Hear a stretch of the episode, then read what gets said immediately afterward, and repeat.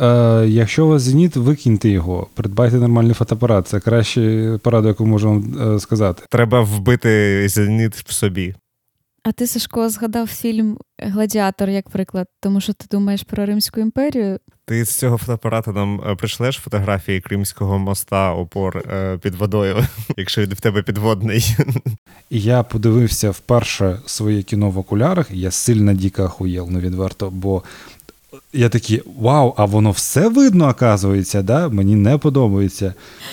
Е, ми маємо признатися, що ми з Сашком колись знімали весілля, і це дуже вплинуло на нас. Хобі це те, що не приносить тобі грошей. Тому кіно для мене це хобі. Привіт! Це Правдеформація. З вами Кася і Сашко. Це подкаст про людей справи і справи людей. Починаємо. Починаємо. Привіт. Вітаю. Привіт, Наріман. З нами сьогодні Наріман, колекціонер плівкових фотоапаратів, а також режисер і подкастер. Все правильно? Все так, мої нові визитівки саме так і виглядають. Я вчора я вчора вперше відремонтував е, самостійно фотоапарат. Ну, Мені здається, це якраз такий вже важливий степ е, в житті, коли ти не просто е, користуєшся, а вже починаєш е, їх відновлювати. Так що А що з ним було не так? Я його зламав.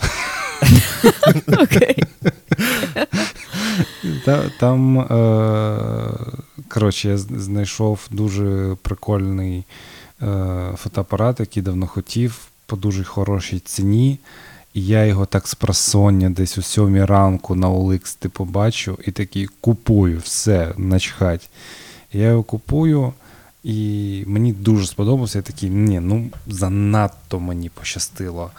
Ось, і е, я зламав защолку. Це Canon в, е, Автобой D5 або VP1.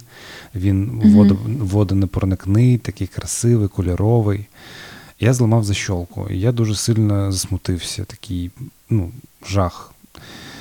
Е, Почав про це читати багато. Оказується, це болячка їхня, ну, типова, вони легко ламаються. Почав шукати на eBay, знайшов на 3D-принтері роздруковані ці детальки по 40 баксів. Я такий, ну ні, я його за таку ціну майже придбав, якщо його цю детальку ще чекати три тижні. Знайшов 3D-модель цієї детальки. Потім ну, роздрукував, замовив роздрукувати 3D-друком цю детальку. Ось отримав. Потім мені потрібна була ще викрутка. Дуже якась маленька Philips, щось там нуль. Ходив по будівельним магазинам, ніхто мене не розумів, придбав якусь саму дешеву, ну, типу, як це називається, збірку викруток.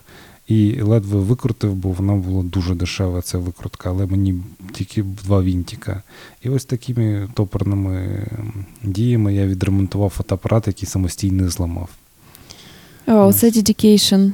Це прям, це прям точно вклад в е, хобі чи вже не хобі. Скоріш за все, ні. так. Ні, ні, ні, ні, хобі. Я, я для себе чітко визначив, що таке хобі, що не хобі. Е, хобі е, це те, що не приносить тобі грошей. Тому кіно для мене це хобі. Тільки забирає. Ти з цього фотоапарату нам е, прийшлеш фотографії Кримського моста опор е, під водою, Е, якщо він в тебе підводний. Чи що ти зібрався фоткати? Та я не знаю. Ну, типу, кажу, я вже я в якийсь момент зрозумів, що ну, я не як скажемо, я не фотограф, навіть я навіть не аматорський фотограф на плівку. Я просто збираю плівкові фотоапарати, бо я зрозумів, що я навіть не встигаю там на якийсь фотоапарат відзнімати там, плівку на рік. І я такий, це вже якась проблема, це якась вже обсесія. Ось, але їх, а вони всі різні, вони такі прикольні, вони всі такі кайфові. Єдине, що ну, от, я фотографувати не сильно вмію, і це основна проблема. Якщо б вмів, може би е, це сприймалося якось інакше. Але я потроху намагаюся вчитись. Блін, мені здається, зараз в еру digital фотографування на плівку завжди виходить, типу, masterpiece. То таке, типу, забий і фоткай. Але Ні, так. та я так і я так і роблю. Ну, тобто, всі мої фотографії саме так і виглядають, але е, я вже. Я вже я знаю кожного кота, знаю в обличчя. Типу, в мене з кожним котом є фотографії на плівку. Ось вони вже не задоволені. Цей сумасшедший, який приходить кожен раз і в одному і тому ж самому місці їх фотографує.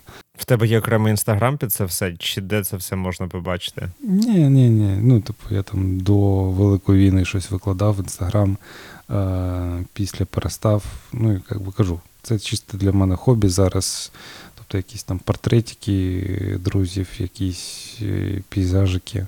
Ну, ось я поїду завтра в Карпати, вперше в житті, саме як типу на відпочинок на пару днів. Мгм.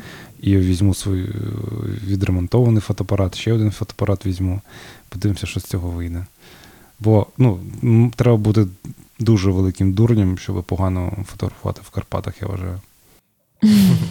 У нас, до речі, був зеніт, який е, ламався, і саме цікаве, що він рвав е, оці Мгм, отвори так, для так. плівки. Перфорації. Так, і треба було його ремонтувати і виматувати, щоб не зіпсувати кадри. Іноді там один кадр, але іноді більше. Все було в темряві. І в нас не було якоїсь червоної лампи, пам'ятаєш? І Мгм. в якісь моменти вже так всі ці рухи робиш на помацьки. Тобто можна було вже робити всліпу, але мені здається, він з цією проблемою залишився. Ми, як в друзях Оушена, навчилися вже повністю його розбирати, збирати всліпу, але він же потім хекнув. Е, ну, в нього цей. От би Е, тебе спуск. сюди, щоб ти нам відремонтував. так.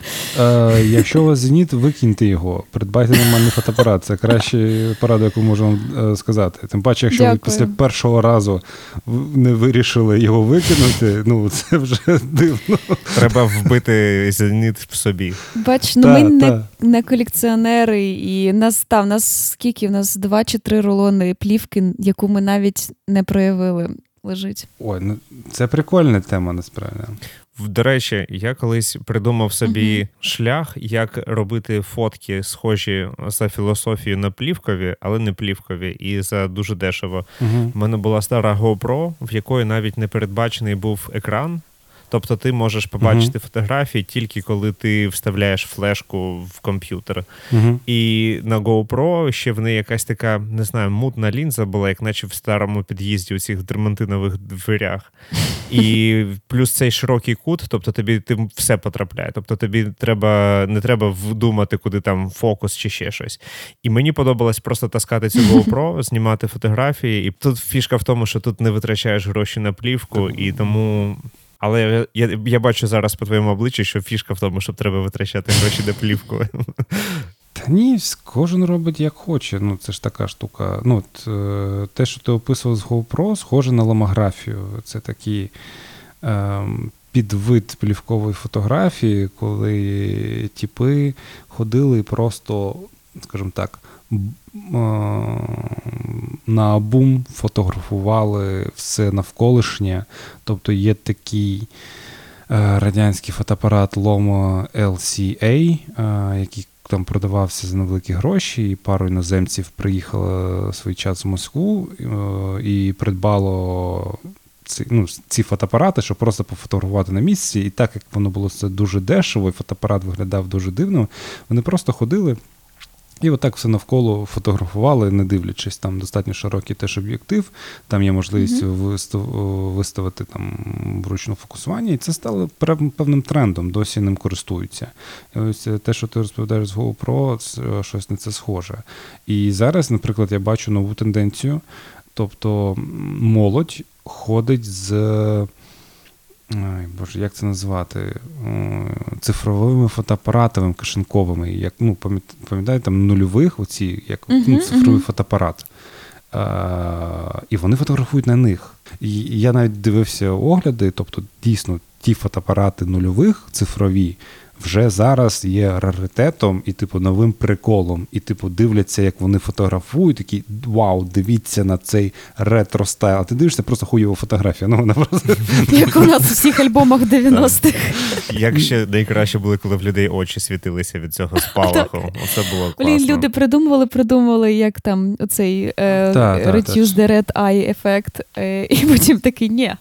Це не кайф. Кайф це коли він є. Я, до речі, коли дізнався, як е, працює цей ефект, щоб не були червоні очі, я сидів з таким обличчям, як оцей е, чувак в кінці фільму Амелі, який дізнався, скільки нейронів в мозку, і там е, актор відіграв буквально одну емоцію. І я коли дізнався, що це подвійний спалах, і перший тобі е, зіницю скорочує, ага. і через неї не видно сітчатку на другому спалаху. І я такий ходив цілий день під враженням від того, що це біохакінг якийсь. Прикольно, прикольно. Ні, е, ну насправді я якраз таки кайфую від фотографій плівкових там в дитинстві. Ну, прям це кайф. Тоді якось легше сприймалося. Хоча, знову ж таки, це якась звичка. Я такий дивлюсь, вау, скільки там спогадів, дивіться, ми там всі разом. А такі, а зараз такий, блін, а зараз нічого такого нема. Хоча ну, приїжджає моя мама, і вона ну, там, кож, на кожну вечерю піде і говорить, давай фотографуватись. Типу, і все це тепер в неї на телефоні. А в мене такої звички нема. Я такий, блін, напевно, шкода, що в мене нема такої звички. Е, хоча, знову ж таки, в мене є плівкових фотоапаратів, з ними щось треба робити. Але ось штука, що. Скільки? М- зараз, наче 13, десь так. Mm. Скільки з них працюють? 12. Добре, це ще гарна Я чомусь витрика. думав, що більше буде. В мене колись один е, знайомий збирав фотоапарати. Я не знаю, що він потім з ними робив, але ага. він робив ключі на ринку, і він е, якимось чином приніс з собою один раз фотоапарат, і цим е, відкрив е, ящик Пандори, що якийсь мужик підійшов, спитав, а що це за фотоапарат? А він такий, я збираю. Він такий, давай я тобі принесу, за скільки ти його купиш. І там, типу, коливалося, так розумію, від 5 до 50 гривень ціна. І всі ці мужики е, несли йому, зносили йому фотоапаратів, і у нього дуже швидко. Ну тобто, там, скоріше за все, всі моделі повторювалися, якісь феди були. Е, зеніти, але в цих в дуже індустріальних об'ємах. Ну, Це був флешмоб. Е, ну, дійсно, в мене немає бажання збирати прям велику кількість. Ну, тобто, я просто те, що мені подобається. Причому я теж продавав частини фотоапаратів, і це виглядає в соціальних мережах як Наріман, як барига. Але але це насправді було. Е, ну, Наприклад, я там купував Мінолту. X700, одна з найулюбленіших моїх фотоапаратів.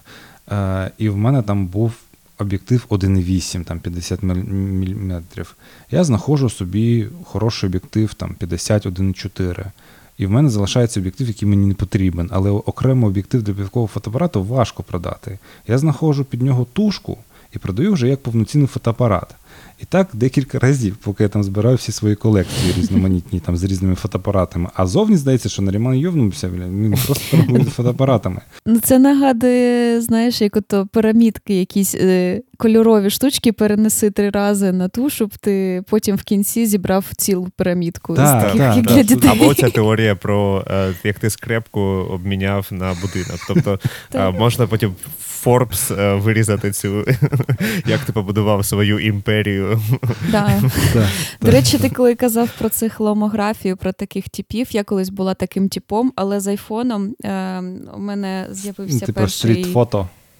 Так, так, у мене з'явився перший айфон. Е, в принципі, і SE, це був дешевий такий айфон. І я ходила, коли по вулиці, я знімала від живота. Я типа йшла, натискала на кнопки і знімала від живота ну, людей. Я навіть завела собі інстаграм-аккаунт для цього і туди постила ці фотки. Потім я втомилася, бо я в той момент працювала фотографкою в студії, і я поки йшла на роботу фотографувати, я фотографувала на вулиці людей на телефон. І мене трошечки це під е, цей. Але треба сказати, що це був Нью-Йорк, який просто від тебе вимагає фоткати людей. Так, Це була або сьома, або я ще потім така думаю: ну мені треба з сьомої авіню, я вже маю фотки. Тепер я з восьмої авіню буду мати фотки. І потім з дев'ятої я так по черзі йшла по різним авіню, поки до автобуса не йду. І я дуже багато фоткала, і навіть за зараз я там перекинула ці фотки на новий телефон, я їх знаходжу там в, в архіві, дивлюся на них. Це цікаво. Колись я хочу цей інстаграм-аккаунт оновити, але ніяк не доходять руки в мене до цього. Це в мене вже як плівка. Воно Скоріше за все, треба кудись переїхати, щоб бачити людей. Ну, от ми приїхали в Сіетл, і щось я не бачу людей. Або ковід стався, не знаю, все змінилося якось. Я я так у Львів переїхав. Да. Я так у Львів переїхав, така ж тема. Типа, я вже походив по всім своїм районам, заїбався ходити пішки, такий, блін, вже нема їхати просто на інший край Києва, такий заради які, пару фотографій, це тупо. Ось, А у Львові, а у Львові ти типу, походиш, ну, місто менше, ще, ще краще, але знову ж таки, тут теж всі вулиці зі своєї сторони вже обійшов. Е, І вже не кайф, вже не кайф. Типу, да, Я я чудово розумію всю цю біль. Ось, е, Але, ну, блін, це прикольно, як на мене. Все одно, типу, мати якісь, в цілому мати хобі, ось так скажу. Це прикольно. Угу, угу, Мені подобається. І я ще люблю не тільки сама таке робити, а ще люблю спостерігати за таким. І а, я підписана на багато таких інстаграм-аккаунтів, які там, типу, перший це а, людина відсканувала всі фотографії свого діда, який жив з 28 mm-hmm. по 12 рік. Він 12-му помер. Але ця людина постить там, не знаю, 49-й рік кемпінг with dead, Типу, ем, це його дід. Е, десь в поході з своїм батьком, і вони в наметі. Там.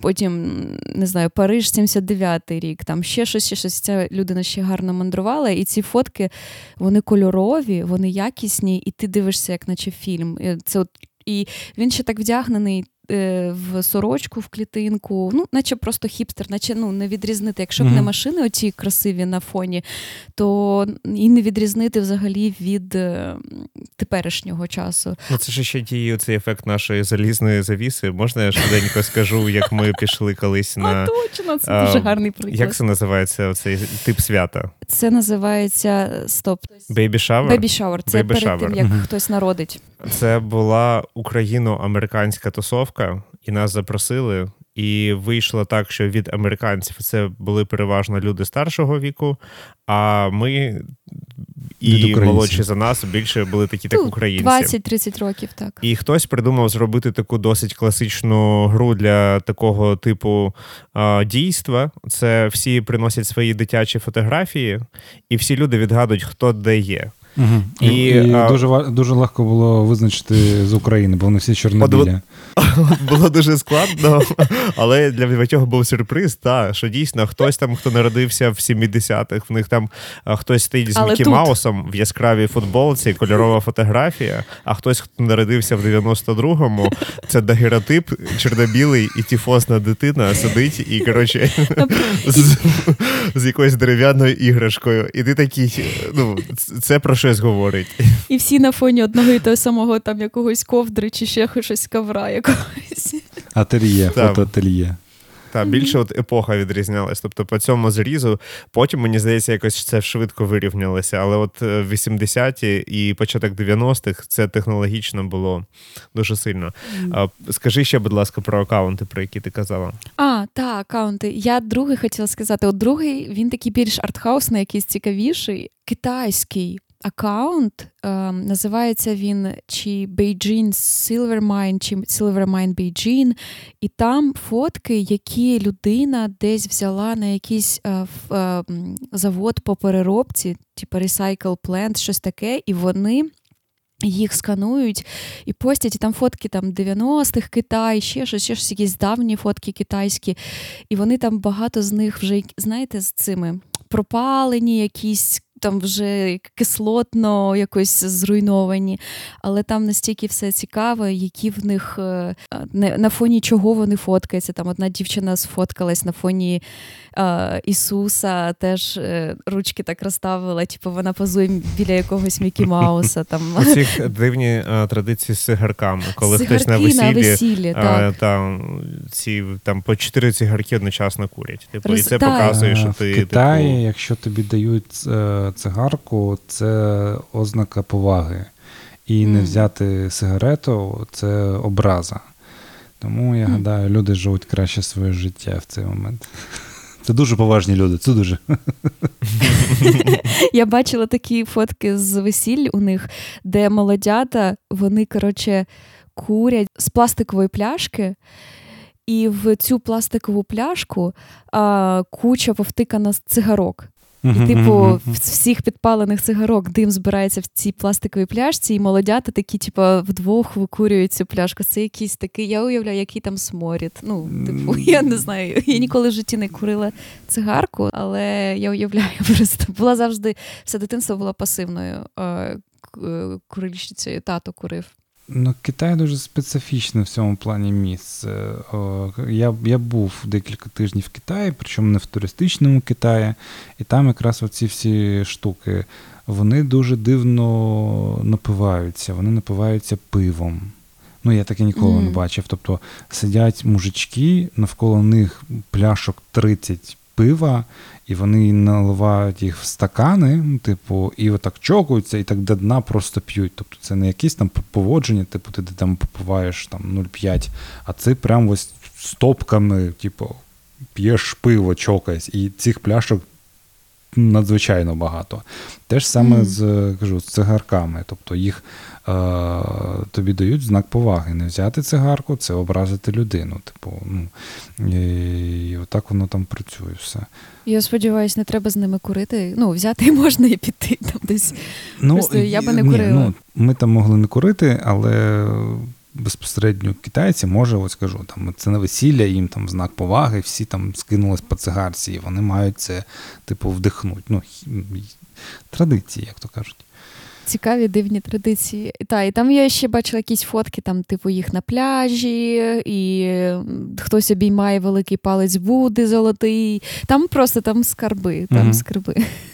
Мені подобається такий Це став. Наша рубрика переказуємо фотографії в подкасті. Це якраз класно. Малюйте це собі в голові, якщо ви не знайдете цей аккаунт. О, Я можу посилання дати. Я, до речі, теж ось буквально у 21-му році. Ем, Я, по-перше, оцифрував всі відеокасети е, сімейні і частину фотографій теж відсканував. Я не встиг все поробити. Е, І це ну, так, робота з пам'яттю вона дуже важлива. І якраз таки ось, е, ну, типу, я щиро заздрю тим людям, у яких є там сімейні архіви, там дідусів, бабусів. Бо там в нас фотографії повноцінно з'явилися, напевно, вже десь після, ну як повноцінно, взагалі з'явилися після 50-х. Тобто там якихось фотографій в Криму моїх родичів до депортації немає. Тільки починаючи там з Узбекистану. Я не знаю, там, як виглядають мої прадідусі, прабабусі. І ну таки, вони всі такі якості, якої були. Ем, в той же час е, я допомагав своїй подрузі там відсканувати фотографії дідуся, у якого ну, от щось схоже, про що ви казали там про цього американця. Ну там не така велика кількість, але дуже якісні фотографії. Прям комп... Е, не просто там якісна плівка, а прям е, композиція, е, ну, якийсь там сюжет. І ну, прям дуже круто. Я ну, цьому щиро заздрю. І ще в мене знайомий, е, я не знаю, як за, як зараз, але він розробляв проєкт. Вони з братом в Чорнобилі збирали е, альбоми, плівки, негативи, і їх ну, всі оцифровували, відскановували. І тобто через це намагалися е, збиралися зробити документальну стрічку через фотографії людей Чорнобиля, типу показавши історію, скажімо, цього міста. Як на мене, це ну, крута тема. Також є Блін, да, це, це просто круто. в Прип'яті в закинутих квартирах. Так, так, так, так. Вони зібрали а. якусь надзвичайну кількість цих матеріалів. Ну, це може бути такий, знаєш, двояко етично, тому що тут не було жодного дозволу, і ці люди досі. Ну тобто, комусь це може бути якраз навпаки, побачити родину, побачити, mm-hmm. зберегти історію. А десь, можливо, ну це такі якби приватна історія. Я погоджуюсь це на грані з етикою. Ось, ну, це таке можна сказати, мародерство пам'яті. Але з точки зору художнього, ну це може бути як знову ж таки там прояв певного цього е, життя е, людей через їхній погляд. Ну, е, Звісно, звісно, хотілося б на все це мати дозволи, ну, але у нас в цілому з цим багато там питань авторським правом. А, це ще є ось о, документальна стрічка Крихка пам'ять. І, Ігор Іванько, якраз таки він архіви свого дідуся займався ними, ними і теж зробив документальну стрічку дуже непогано. Ось Тому насправді ось все все це, там, як ти кажеш, там фотографії від жута, живота айфона, це потім е, по ним будеш розповідати дітям та онукам, як ти на Нью-Йоркщині е, жила. знаєш.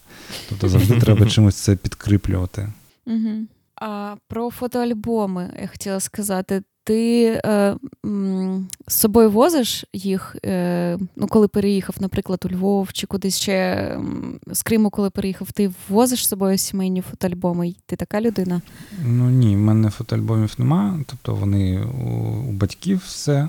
Mm-hmm. У, мене, у мене зараз в Києві е, ВХС, які от забирав оцифровувати, і теж їх насправді важко оцифрувати якісно. Блядь. Ну, коротше, це, ну, я би ще раз цим зайнявся, більш якісно б це зробив би.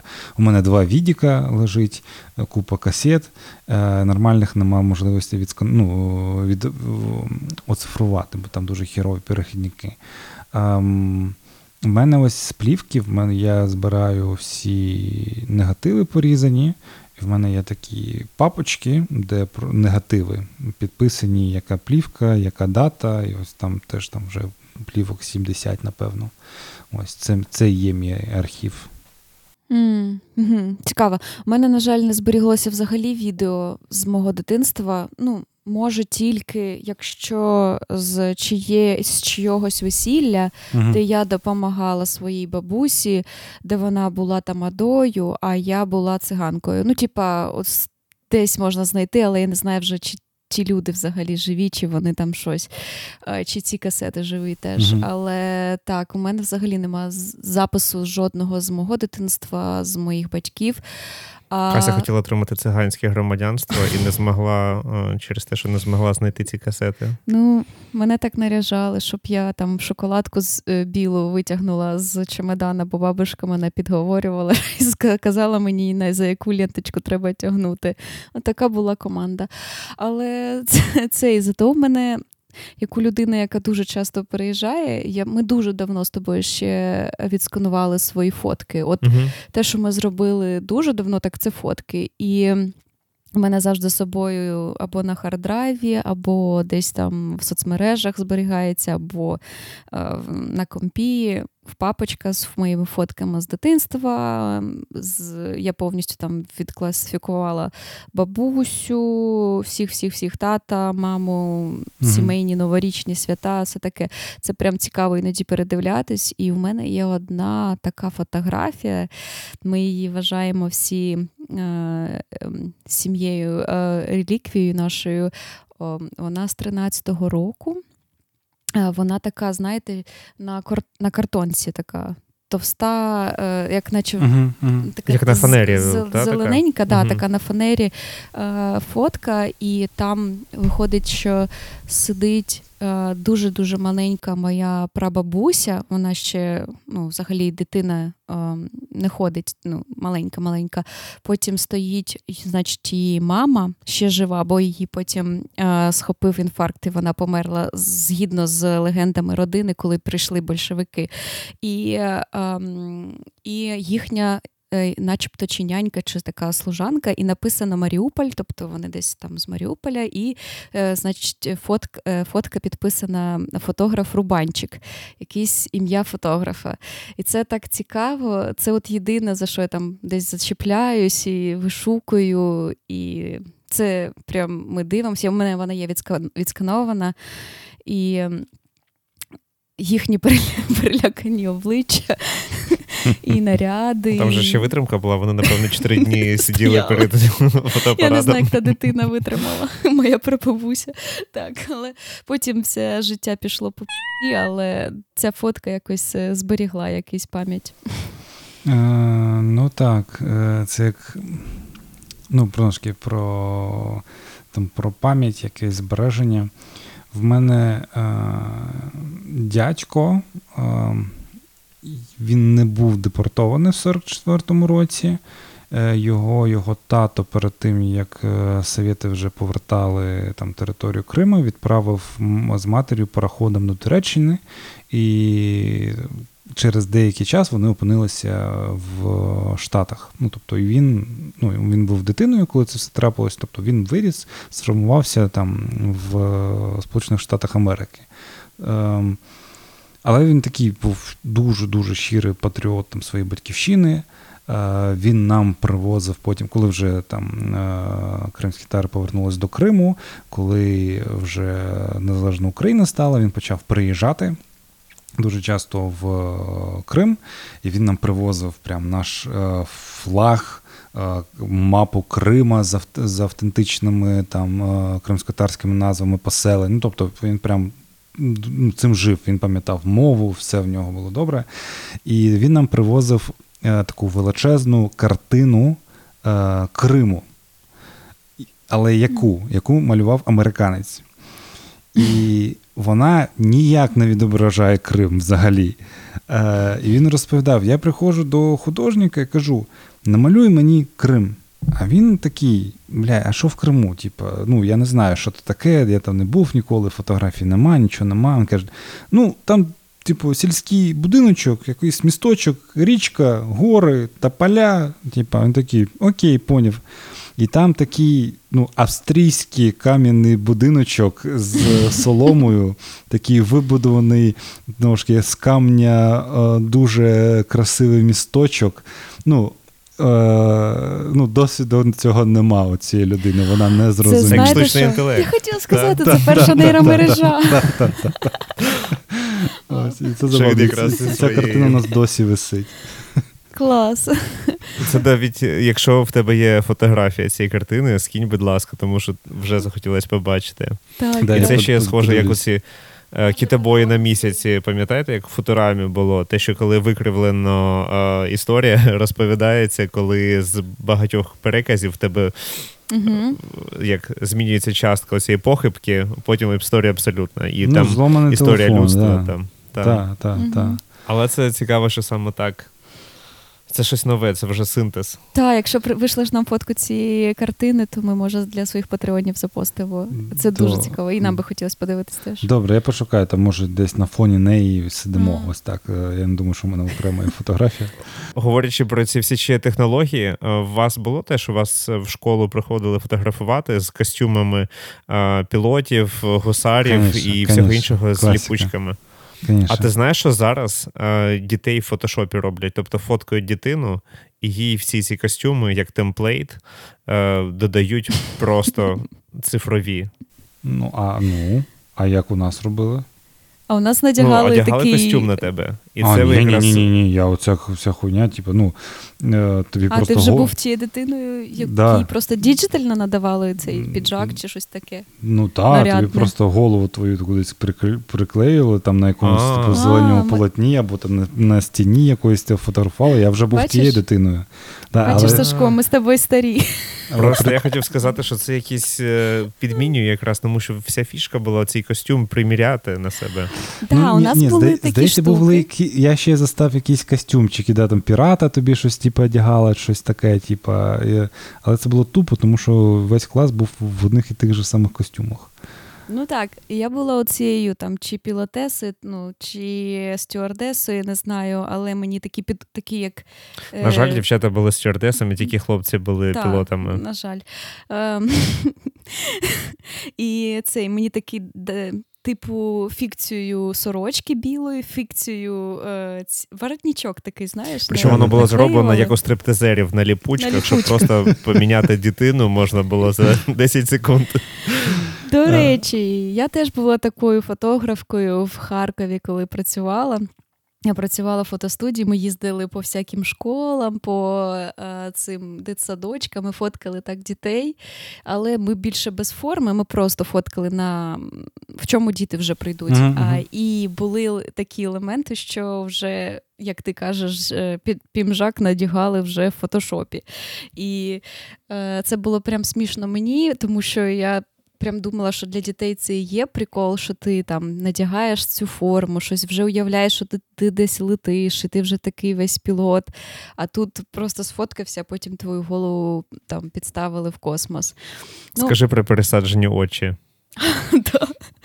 У мене був дуже гарний Славік, якщо ти це чуєш, привіт тобі. Дуже гарний мій як е, партнер по студії. Я робила фотографії, але я їх не обробляла. А він mm-hmm. обробляв ці фотографії. Людина, яка повністю займалася редактурою. Він оці всі пімжаки приклеював і там шляпи, і це. А ще ми робили фотографії для університетів. Тобто в університетах на оці випускні альбоми uh-huh. я ходила з студентами і фоткала. Е, Одну групу ми відфоткали, і от там одної людини ну, от не складалося з очима. От завжди закриті очі, завжди були закриті очі. І тільки на одній фоці, де у цієї людини відкриті очі, у всіх інших ну, хана, щось там вітер подув чи щось таке. І наш Славік, е, ще раз привіт.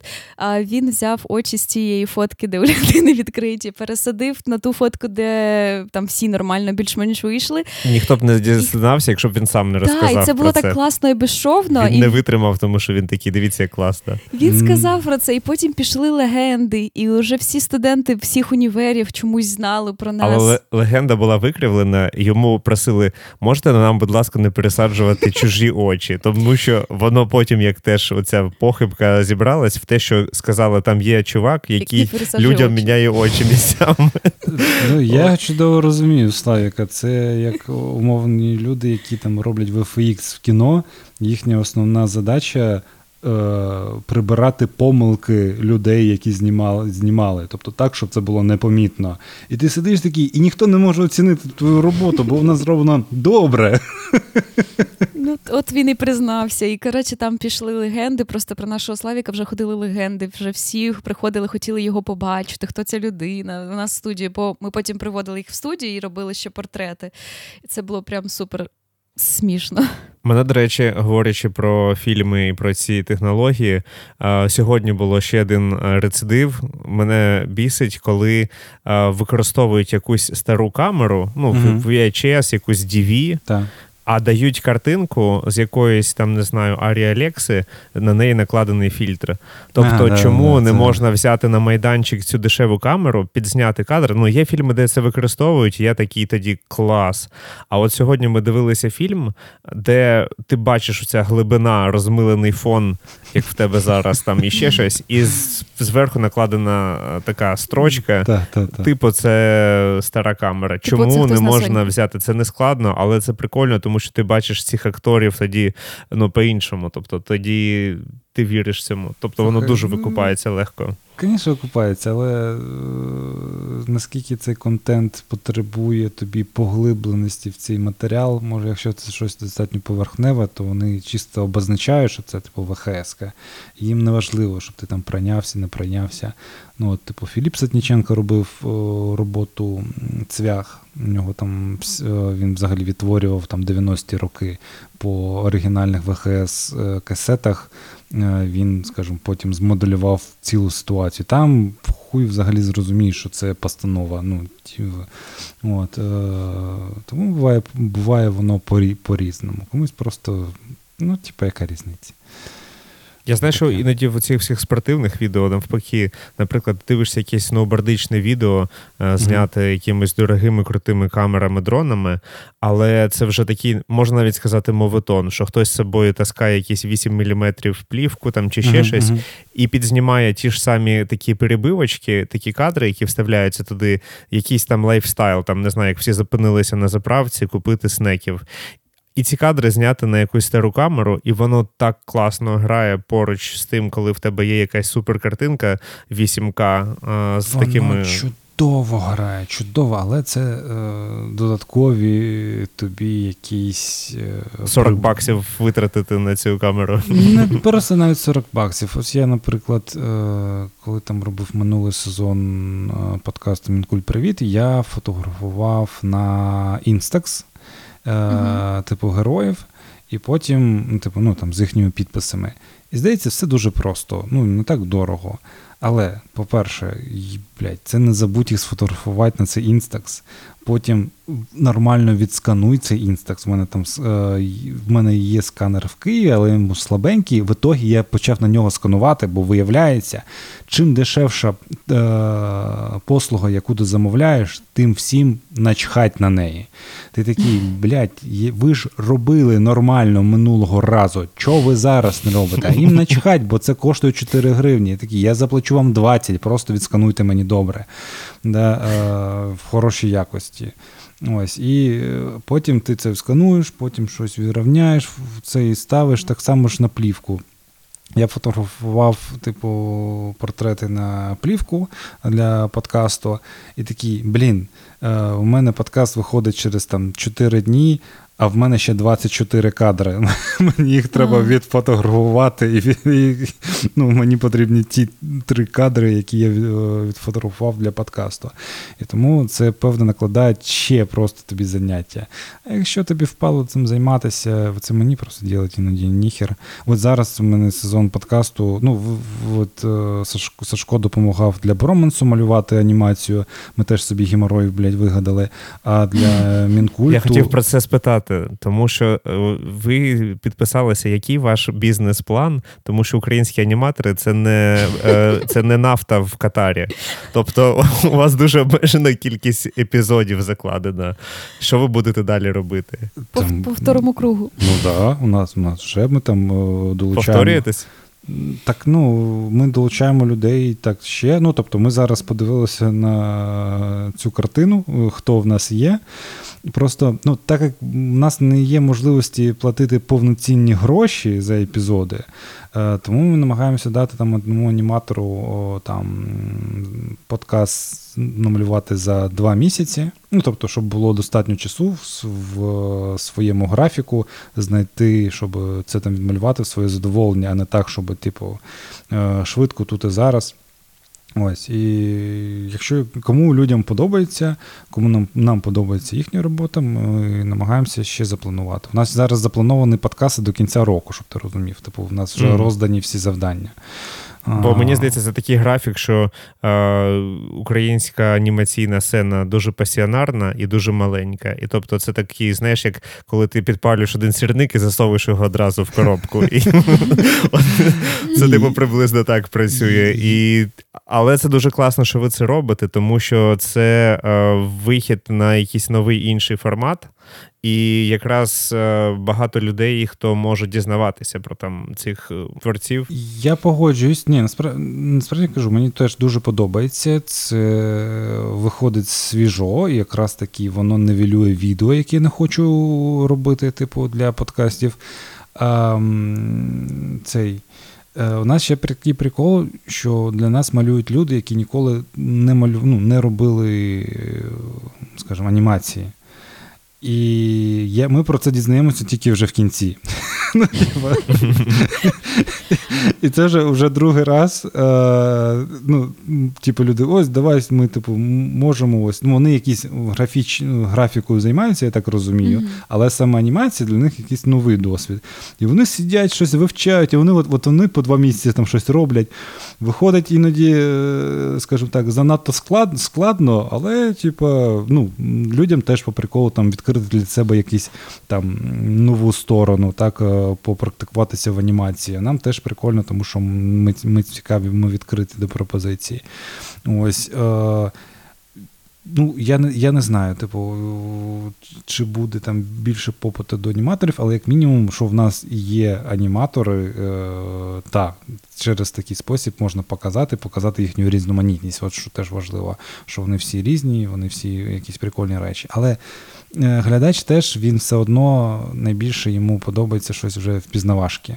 Тобто, якщо mm-hmm. він бачить те, що він знає, там умовних Сімпсонів, е, він такий: о, о, вони блін, вони так само намалювали, як в Сімпсонах. Це капець.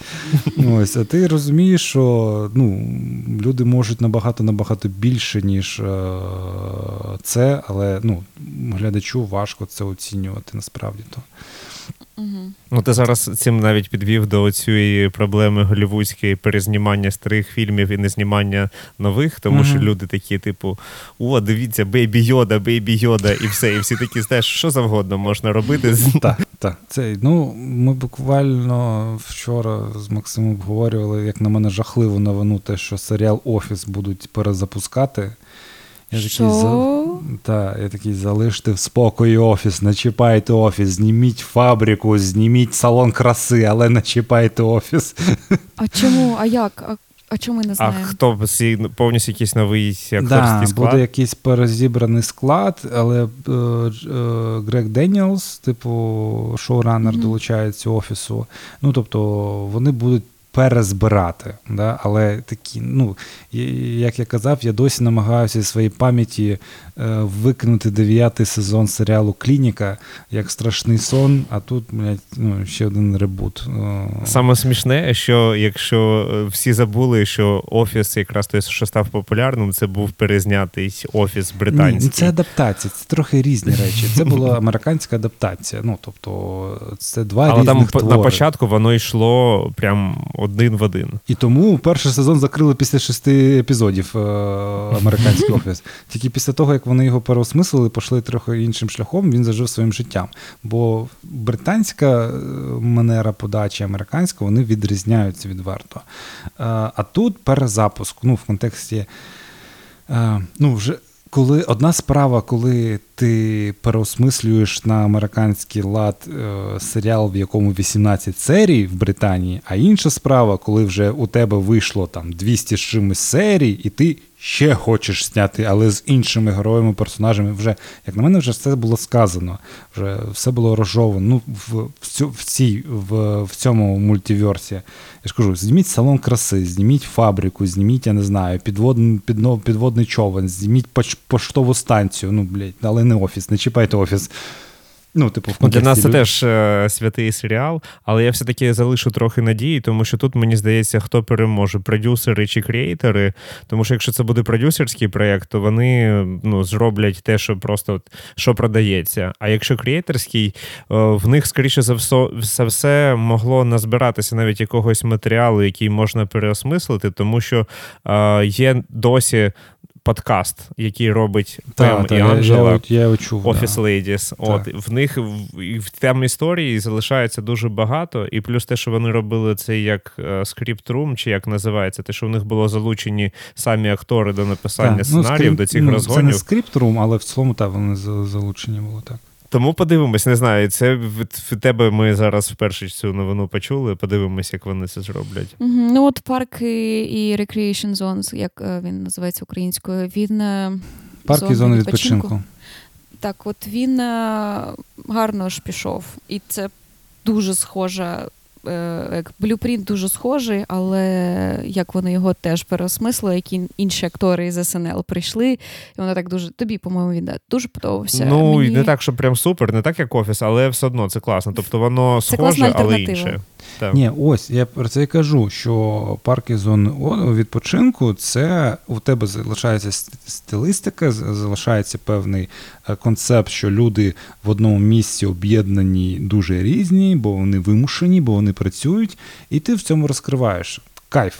Але, ну, типу, я не хочу, е, щоб навіть ті парки зони відпочинку ну, експлуатували до останньої краплини або офіс, типу, просто змінюючи героїв, там щось. е, Ну, це не про це. Тобто можна ж робити слайд-проекти в тому ж стилі, кайфові з е, унікальним персонажем. А коли ти кажеш, що це ребут офісу, і набираєш потім інших акторів, всі будуть порівнювати зі старим. Ось в чому проблема. Ну, тобто. Е, Я це не люблю, але це, це така історія капіталізму, де якщо воно працює, то ми будемо його юзати, поки воно нам дає гроші. От в цьому для мене проблема. Тобто, як я зустрів вашого, вашого тата, який виходив там декілька сезонів, це піздець. Я не дивився жодної серії, але мене, мене вже нудить. Е, ну, Не коротше, можемо да. нічого сказати, бо теж не дивилися. А Мгм. це схоже, от що ми зараз. е, Чого ми зараз побоїмось, дуже схоже на а, той мем, що ти мені присилав. Е, Якщо б друзі перезнімали зараз, oh. і там такі всі. Там, коротше, ну, на фотку, де всі актори з друзів, е, на, на неї наклали оці фільтри. Напевно, Ну, що там в хтось посидів в фотошопі ще трошки. Так, я думаю, що може в фотошопі посиділи, де всіх вже зроблені там губи, очі, носи, Мгм. макіяж, як у родини Кардашян. Ну, повністю все перероблено, і це прям було І в смішно. такій а, цей сказати роздільна здатність дуже висока, тобто дуже якісна картинка, коли вона тебе лякає. Це коли оці хтось там придумує знімати 60 кадрів або 120 кадрів в секунду, і ти ригаєш від цього, тому що це схоже Так. більше на футбол, ніж Це на жах. фільм. Та навіть я навіть футбол не можу дивитися в такій роздільній якості з таким FPS. Ну це жах. Такий. Ти хочеш відчуття, що це все ж таки, ну. Ну, якась картинка, не, яка на тебе вилізе, е. Тому я ніколи не любив телевізори, е, дивитися кіно на телевізорах. Там, блін, як коли це кіно в е, 60 FPS ти дивишся, воно таке пластмасове. Причому це те кіно, яке ти бачив вже там, не знаю, десь в кінотеатрі, а тут всі руки, ну коротше, фактури нема, Мгм. глибини нема, сенсу нема. І ти такий жах, мені просто ну, кров, кров з очей. Стосовно телевізорів, ти знаєш, що там є оця а, таємна війна виробників і Да, Тома Круза зі своїм вимикають. продюсером. Так. Що Том Круз більше відомий своїми попайками, але тут він а, зі своїм продюсером, коли в них вийшла чергова Mission Impossible, Щоб вони вимикали Вон- цю штуку срану свою. Угу. щоб в телевізорах по дефолту, по замовченню, була е, стояла та кількість кадрів, яка є в фільмі, і щоб Так. вони не робили, тому що це робиться штучно, і Так, іноді так, стоїть так. Процесор, який ці робить домальовки. Але окрім фільмів, я можу ще сказати, що анімація жахливо виглядає, тому що анімація зачасту це 12 кадрів в секунду, мгм. і коли це переводиться в 60-120, це теж ригати і все. От, от да, наче, наче тобі монітор просто милом намал... ну, типу, от просто, е, скажімо так, е, наточили. Ну так, це жах, це жах. О, і оця постійне бажання щось зробити зверху, а воно не потрібно зверху. Я, наприклад, досі не розумію прикол 4К, ну відверто. Ну, блін, що там тобі ще бачить? Я, я не розумію людей, які там, ну, люблять грати в комп'ютерні ігри і які оцінюють, як там деталізація. Я такий, то що, блядь, воно грає, воно стріляє, воно летить. Типу, слава Богу. Ну, я людина дуже проста в цьому плані. Мені головна емоція, а не оце, типу, в кожному моменті. Мені навпаки дуже подобається, коли є якась е, така шероховатість е, в угу. виробництві. Це коли ми там знімали кіно. Е, я ще не знав, що в мене є проблема з зором. Е, і після вже е, там на, на стадії монтажу мені приписали окуляри. І я подивився вперше своє кіно в окулярах, і я сильно дико охуєл, ну відверто, бо я такий, вау, а воно все видно, оказується, да? мені не подобається. Бо е, у мене навіть був, була тема, що я, коли там в кінотеатрі дивився, я думав, е, оця ізюм, ізюмінка кінотеатру, те, що в тебе е, картинка, наче трохи в блюрі. А виявляється, коли в тебе нормальний зір, ти все дуже чітко бачиш. Ось і мені не сподобалось. Мені завжди подобалася якась м'якість е, у зображенні. Але може це тому, що в мене просто був поганий зір. Ми так дуже гарно і круто скачемо по темам, що я навіть не встигаю іноді. Навпаки, не скачемо. Мені здається, ми уникали тему кіно, як могли б на цих фотоапаратах, просто як на цій е, на двері в трьох плили Титанік, і потім скатилися знову в обговорення в кіно. Та. Та ні, що, ч- чувак, фотоапарати, ну не знаю, я люблю фотоапарати.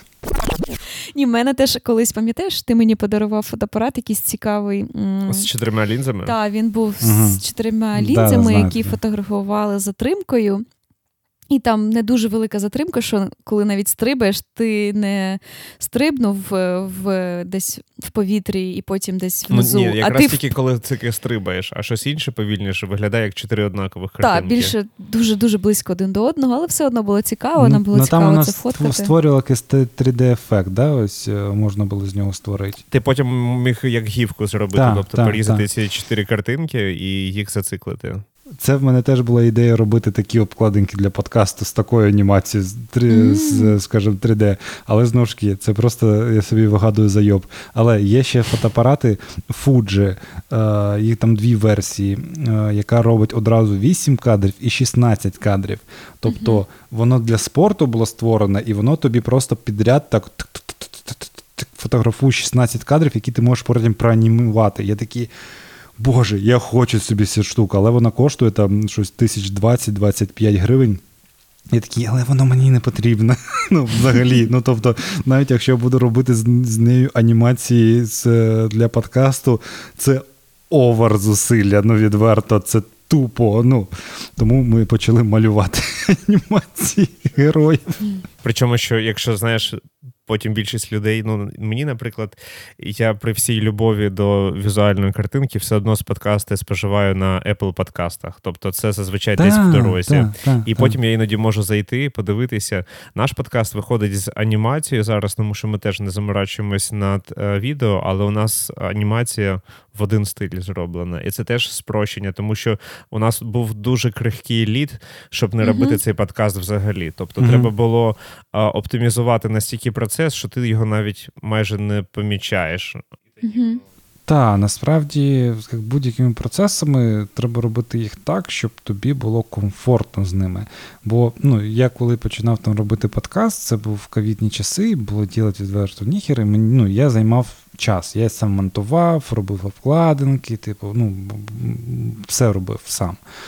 Потім, ну, через п'яте, на п'ятий-шостий епізод, ну, тобі просто вже стає лінь якесь все це робити, і ти починаєш через силу робити. Е, ну, зараз в мене є там редакторка, яка допомагає мене підготуватися до гостя. Є звукорежисер, який монтує повністю все. Е, Марія Ос для Мінкульту малює мені зараз е, героїв, аніма, анімацію, ну тобто як портрети їхні. Ось, і це невеличка команда, але яка дозволяє мені оптимізувати процеси, робити кайфово, робити так, щоб мені теж подобалось це. Ну і завдяки там спонсорам, патронам є можливість за це там платити гроші. Тому, якщо ось теж, якщо вам подобаються чиїсь проекти, підтримуйте їх, так є можливість, що вони будуть існувати довше, і людям буде отримувати більше задоволення. Блін, дякую тобі, Наріман, бо ми оце забуваємо сказати. Ми, звісно, ще такі Там, мікро, Але він мікроподкаст. зверни увагу. Окей.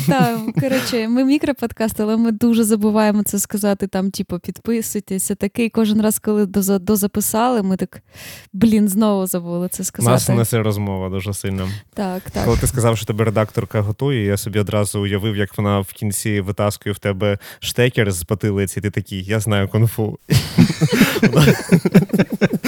Ну, Просто ма- цікаво, як це підготовка відбувається.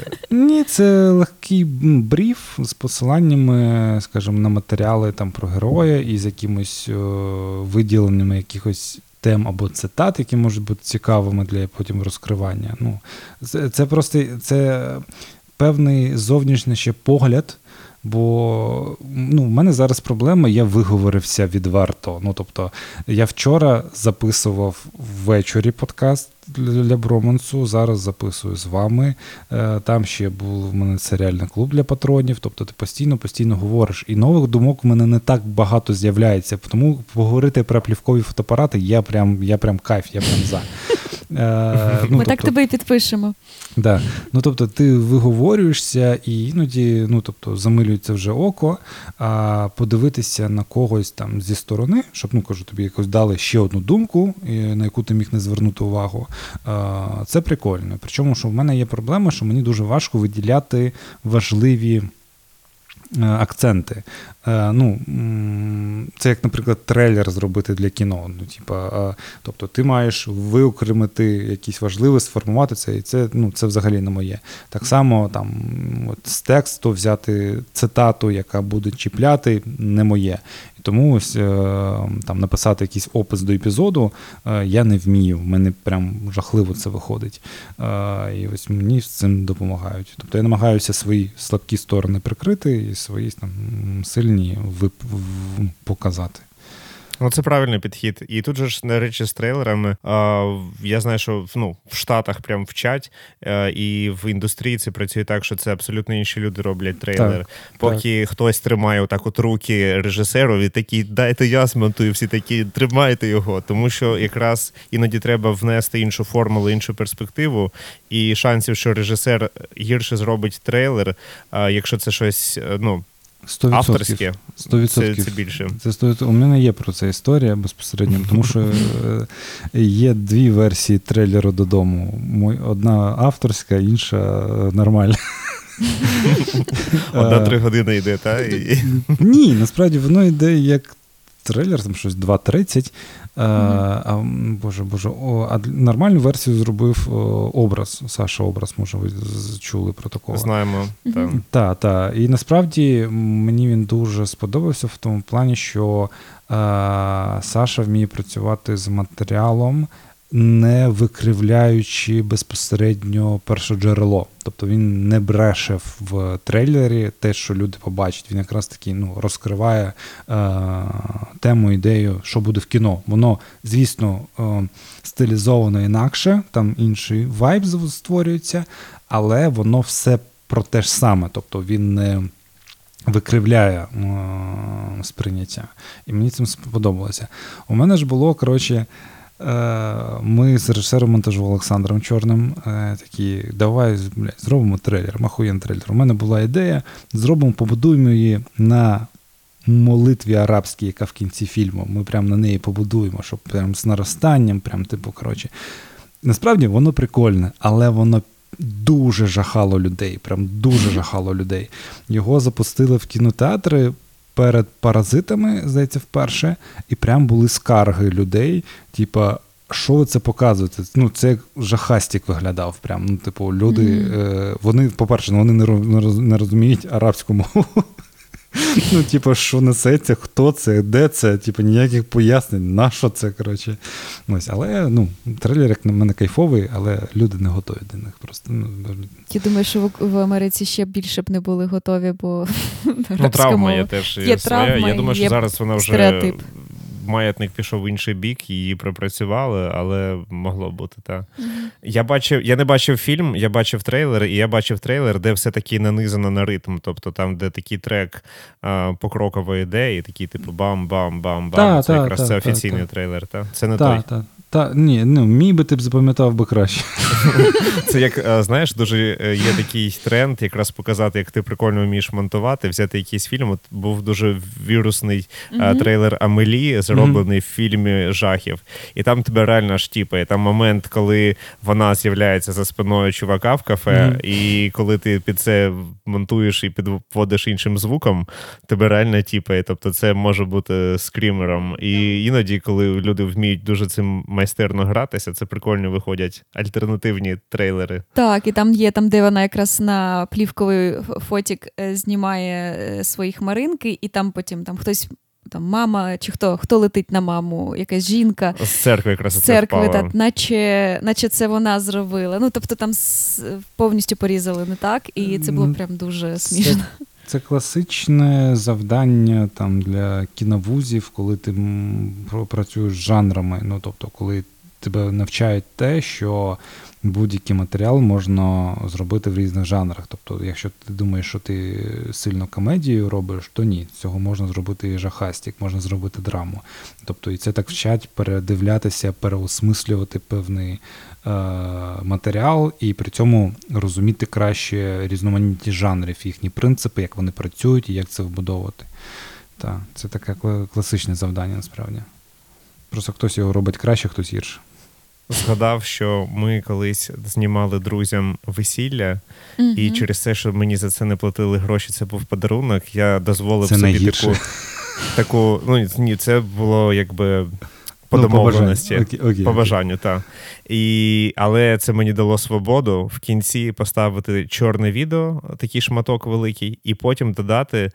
Пам'ятаєш, там був ведмедик, який іграшка розмовляв. Угу.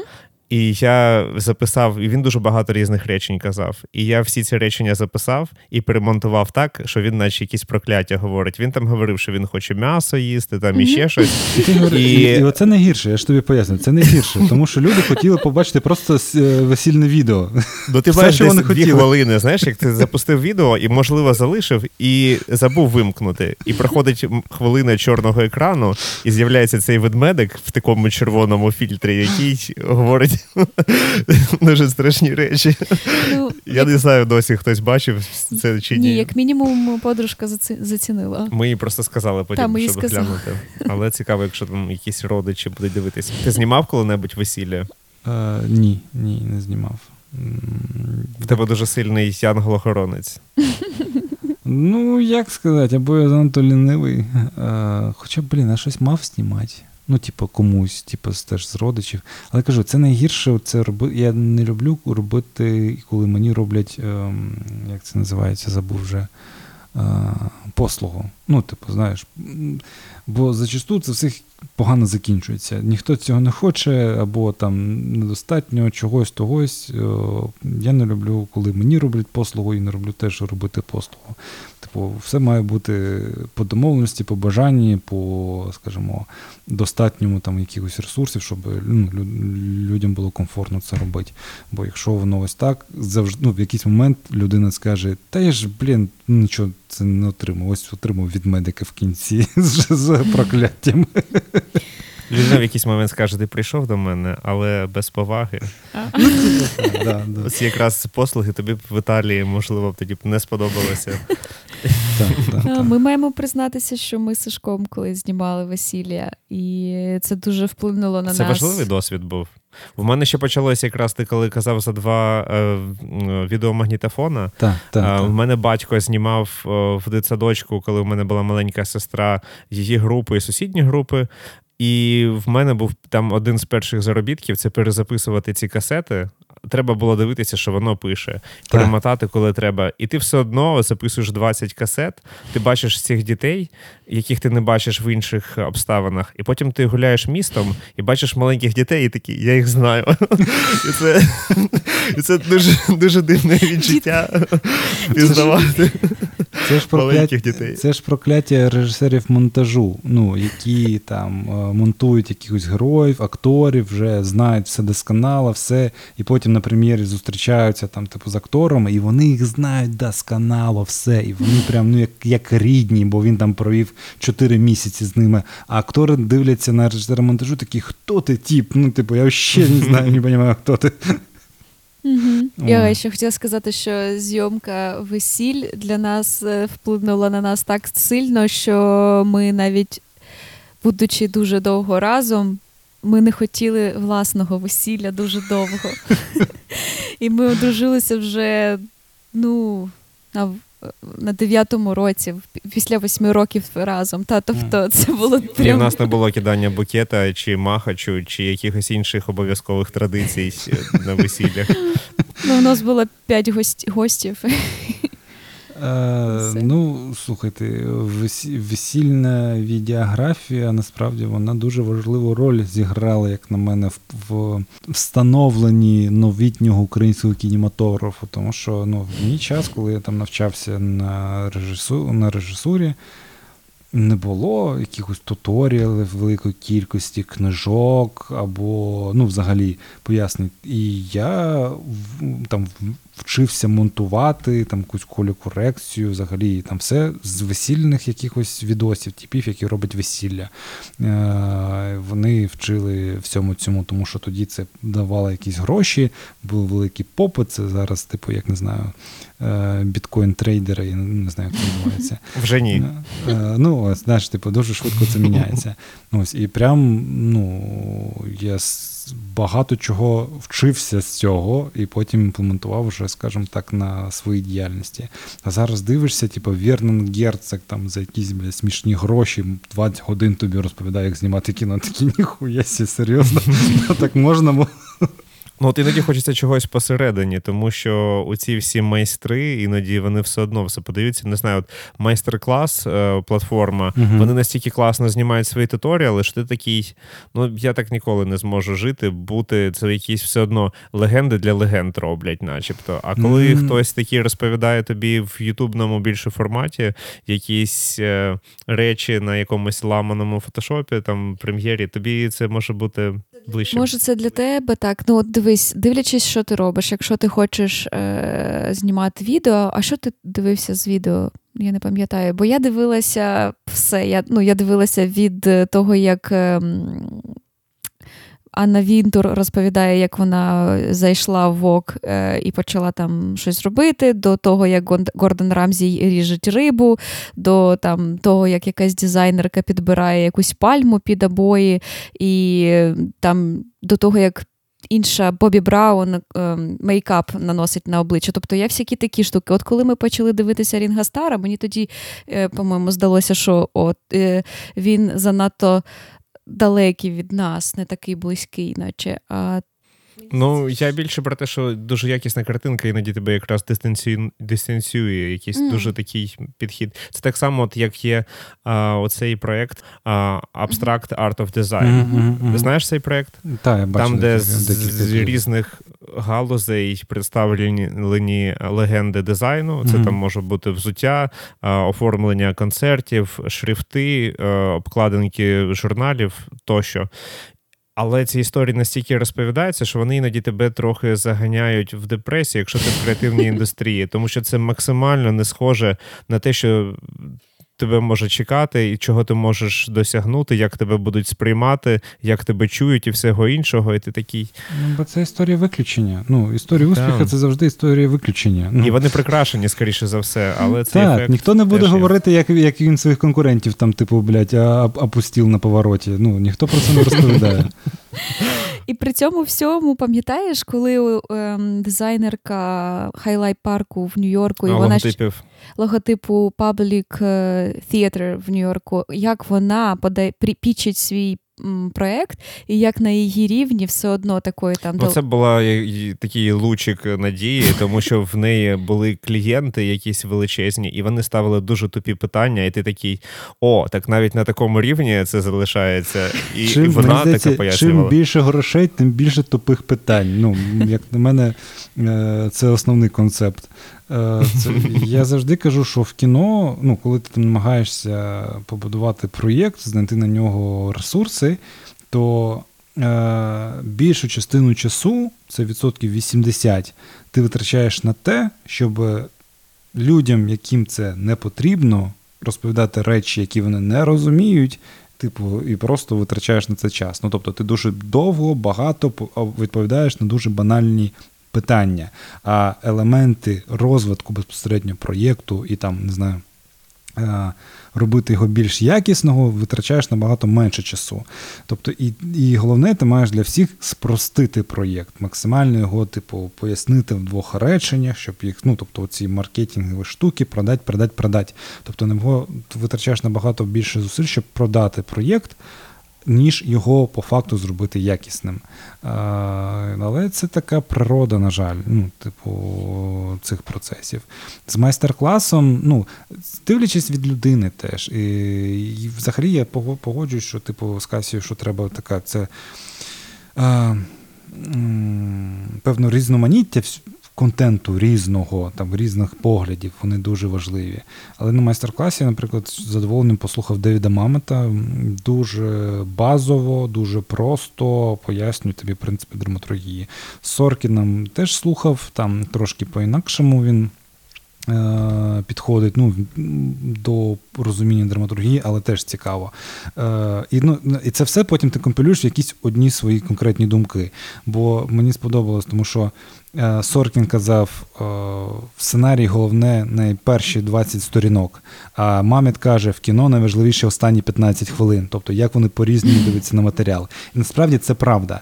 Е, в тому плані, що коли ти продаєш комусь сценарій, він дивиться перші там 20 сторінок якщо його не тіпнуло, він не буде далі читати. А в кіно глядач уходить з цими відчуттями останніх 15 хвилин. Якщо там не було якогось катарсису, то скоріш за все, оце, як як би цікаво йому не було на початку, там ну він ці після смак там зникне. А на середину про середину взагалі ніхто не говорить, бо вона найскладніша. І в цілому на середину начхати. Якщо в тебе хороший початок та кінець, середину просто заліплюю. Головне, щоб воно виглядало трохи логічно. І в цілому люди не згадають, що там відбувалося. Вони такі, хороший початок, ахуєнний кінець, топ. Ось і все.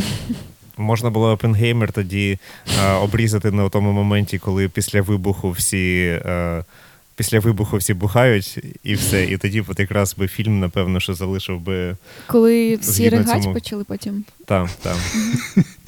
І все, і титри пішли. Не знаю, Я я, я заснув двічі на Опенгеймері, мені було важкувато. Оцей прийом, до речі, який ти сказав, я використовую трохи по-іншому, якраз як вхід і вихід в mm. документальній анімації, коли я роблю якісь експлейнери, я роблю замарачуюсь початок і кінець. Так. Тому що початок має тебе зачепити, а кінець має залишити після смак. А так. всередині у мене може там якась одна літера пунк рухатись і все. І якщо людина вже там понеслася, вона в цьому процесі е, залишається. Це дозволяє оптимізувати роботу так, також. Так. Тобто, я, я саме про це кажу, що теж е, свої зусилля треба розуміти, яких. Ем, ну, як докладати свої зусилля, щоб не згоріти, не вмерти, не там не не робити це все в останню хвилину, а щоб це було комфортно.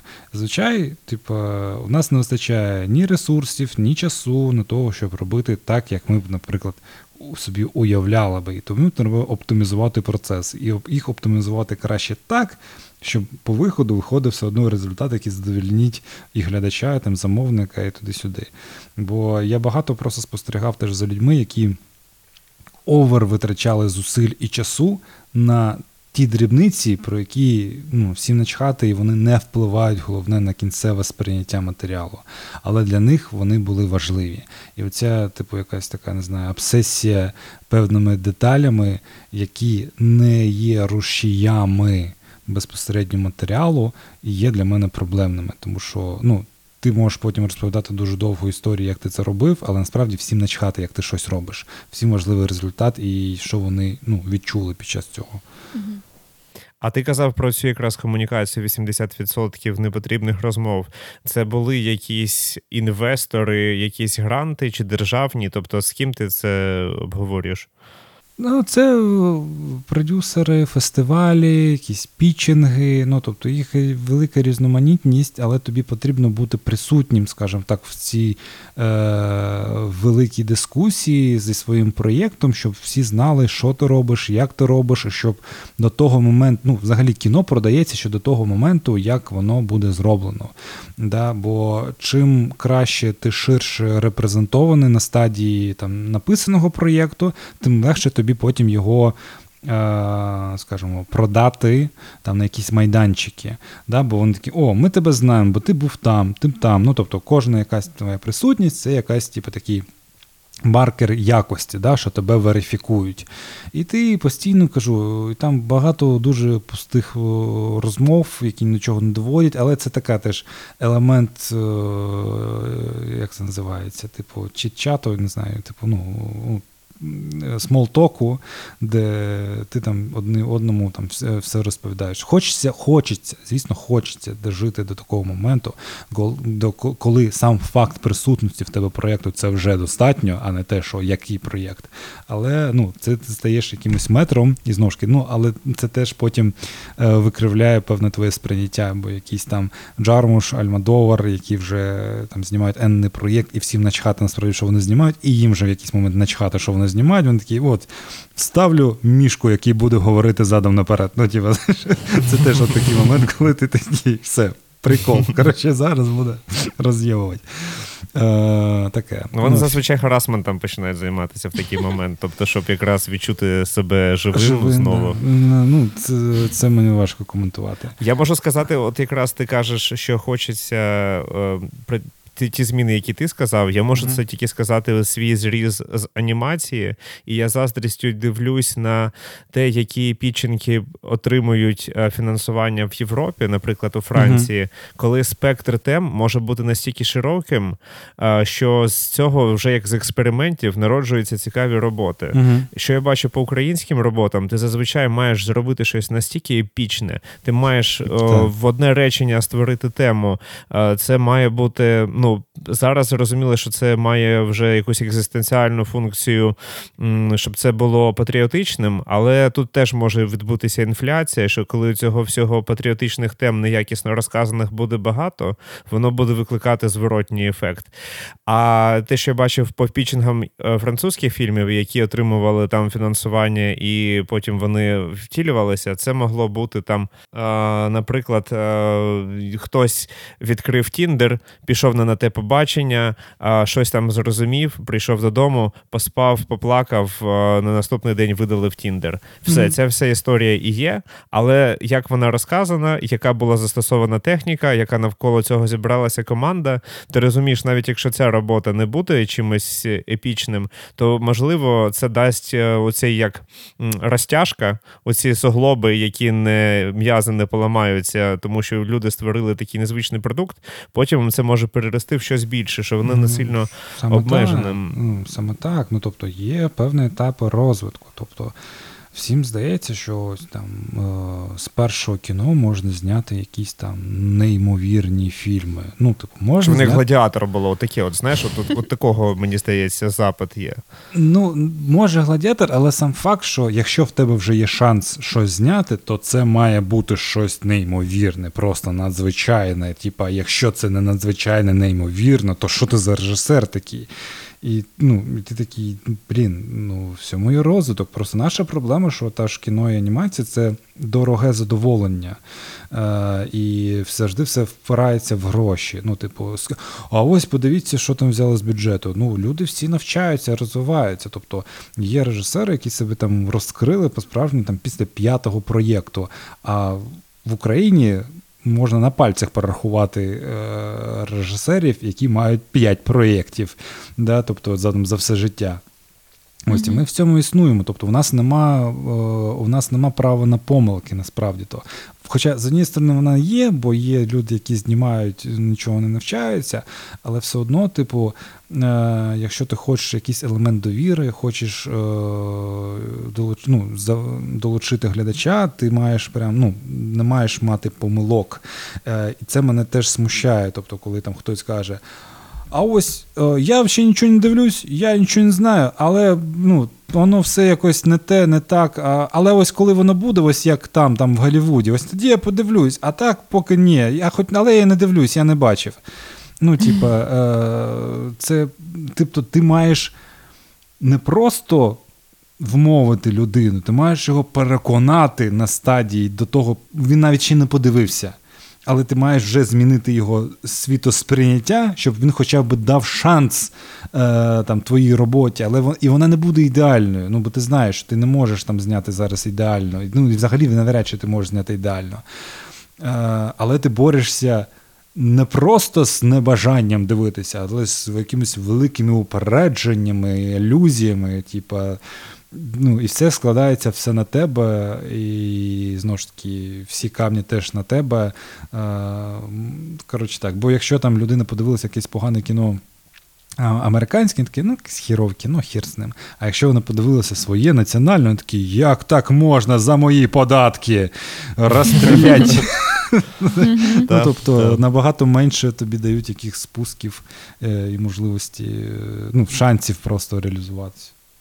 Ну тут таке відчуття, що е, співпадає якраз і соціальний запит, але він такий, якби мені здається, те, що на поверхні лежить. Це як так само судити інтернет по коментарям, тому що залишають ну, так, токсичні так. коментарі. Хтось позитивно подивився, посміхнувся, ти цього не побачив Та ні, з ну, іншого навіть боку. Коментарі зачасту вони позитивні, там 90% своїй кількості, а там декілька, які тобі залишили неприємних, вони ось так, у нас. Це на дорозі, знаєш, коли ти е, нормальних водіїв не помічаєш, а якщо так, хтось так, один так, їде і підрізає, то одразу це такі БМВ, це БМВ. Це я розповідаю такий досвід про там квартирантів. Що там, коли ти здаєш квартиру нормальним людям, ти ніколи не розповідаєш про це історії там іншим. Типу, блін, такий тіп офігенний жив, платив вчасно, переказував всі показники, типу, чисто завжди, прям от, прям топи. Ти завжди розповідаєш історію про якогось конча, який все зіпсував, все перебив, все там, ну, типу, залив гівном якимось. І тільки такі історії ти транслюєш. Про хороших людей ніхто не транслює хороших квартират, а про поганих. Кожному, бо це весела історія, це цікава історія. Знаєш, І вона тебе ну, вона тебе теж емоційно підкріплює. Тому таке. І, звісно, воно викривляє сприйняття. А ти, Сашко, згадав фільм Гладіатор як приклад, тому що ти думаєш про Римську імперію. Гарно. Хотіла тебе підловити на цьому. Так, гарно. У нас в родині, до речі, це я. Ну, Це я та людина, яка думає про Римську імперію. Ми перевірили. Реально. Я, думаю про ту імперію в Assassin's Creed, який я граю. От у мене Ну, тебе Вальгала зараз, але я зараз дуже часто думаю про Римську імперію. Я не знаю, я я пропустив цей весь тренд, я не зрозумів, в чому прикол, але я думаю, я це переживу.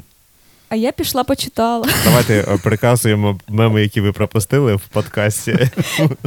Я пішла почитала. Цей тренд почався ще в Швеції. Якась дівчина чи ем, жінка спитала свого чоловіка чи бойфренда, і ем, він сказав, що дуже ну, Згідно його відповіді, дуже часто він думає про Римську імперію. І так цей тренд пішов в Швеції, він довго там існував, поки він якось не переклався, скоріш за все, на англійську мову вже в серпні 23-го року, е, так, чи 22-го, чи 23-го року, і він е, почав вже е, мігрувати штатами від штатів до штатів, і потім якось знову повернувся в англійській версії в Європку. Тобто зі Швеції це якось пішло. Ну там просто з'являється дуже багато а, дійсно цікавих відповідей. Коли хтось такий злиться, такий, то я взагалі майже не думаю, дуже рідко, ну раз на два тижні.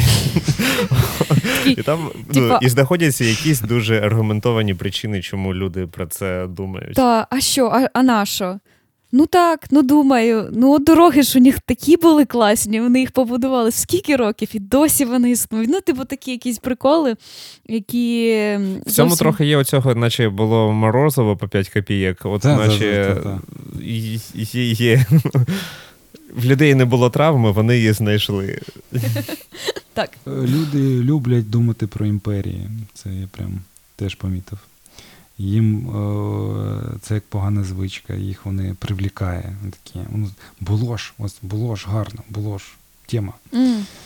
В моєму випадку це більше поганий чи гарний приклад. Я думаю про Римську імперію як приклад імперії, в принципі, взагалом, не знаю, куча порівнянь з Російською імперією, з е, Штатами, з іншими імперіями, які існували. І тому в мене так в мене більше якийсь історичний зріз чи якісь порівняння ну, з соціокультурні. те, що ти пишеш про ці матеріали всі. Так, я просто пишу часто про щось таке геополітичне. Ну, Зараз ми всі дуже часто пишемо про щось таке геополітичне.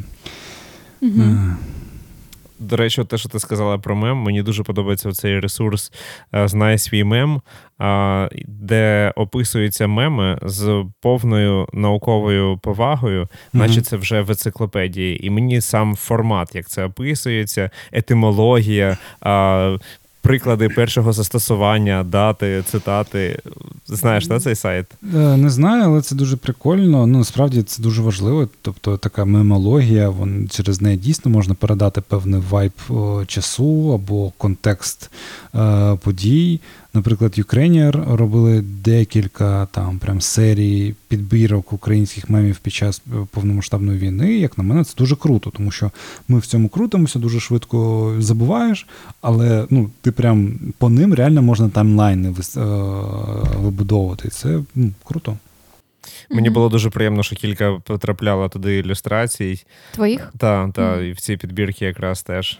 Там. Ну і я бачу навіть по реакції людей, що ти теж, якщо малюєш якусь максимальну таку дикуху, але гостро, це набагато більше поширюється, ніж проєкт, на яким ти працюєш там так. півроку, рік. Час реакції, а не рефлексії. Ну тобто, в мене теж саме я перестав там щось писати у розлогу в інстаграмі, якісь твіттери, бо це для мене вже якась не маніпуляція або щось таке. Ну, тобто, бачу, що воно. Ну, я я боюся цьому піддатися, цьому знаєш, реакції заради реакції. Ну, тобто, що ти там пишеш, ось там пролайкали, прорепостили. Хоча, ну, коли в тебе ну, просто якась просто реакція є. Да, В нас багато злості, у нас багато а, якихось емоцій.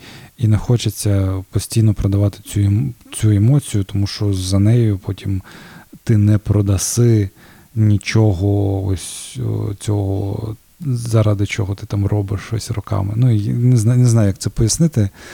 Ну, Там теж не, най, найпопулярніший якийсь Тік-Ток зі мною, там, де я Арістовича називаю щось малоросом, щось, ну, типу таке. І це в контексті на Суспільному вони це. Це десь ти його на вулиці зустрів і ні, в очі ні, біжиш за ним. Ні, ні, ну, типу, Це було б непогано. А, Ну, коротше, щось це було якесь інтерв'ю на Суспільному, там якраз про маленьку культуру, щось, і я щось теж емоційно так сказав.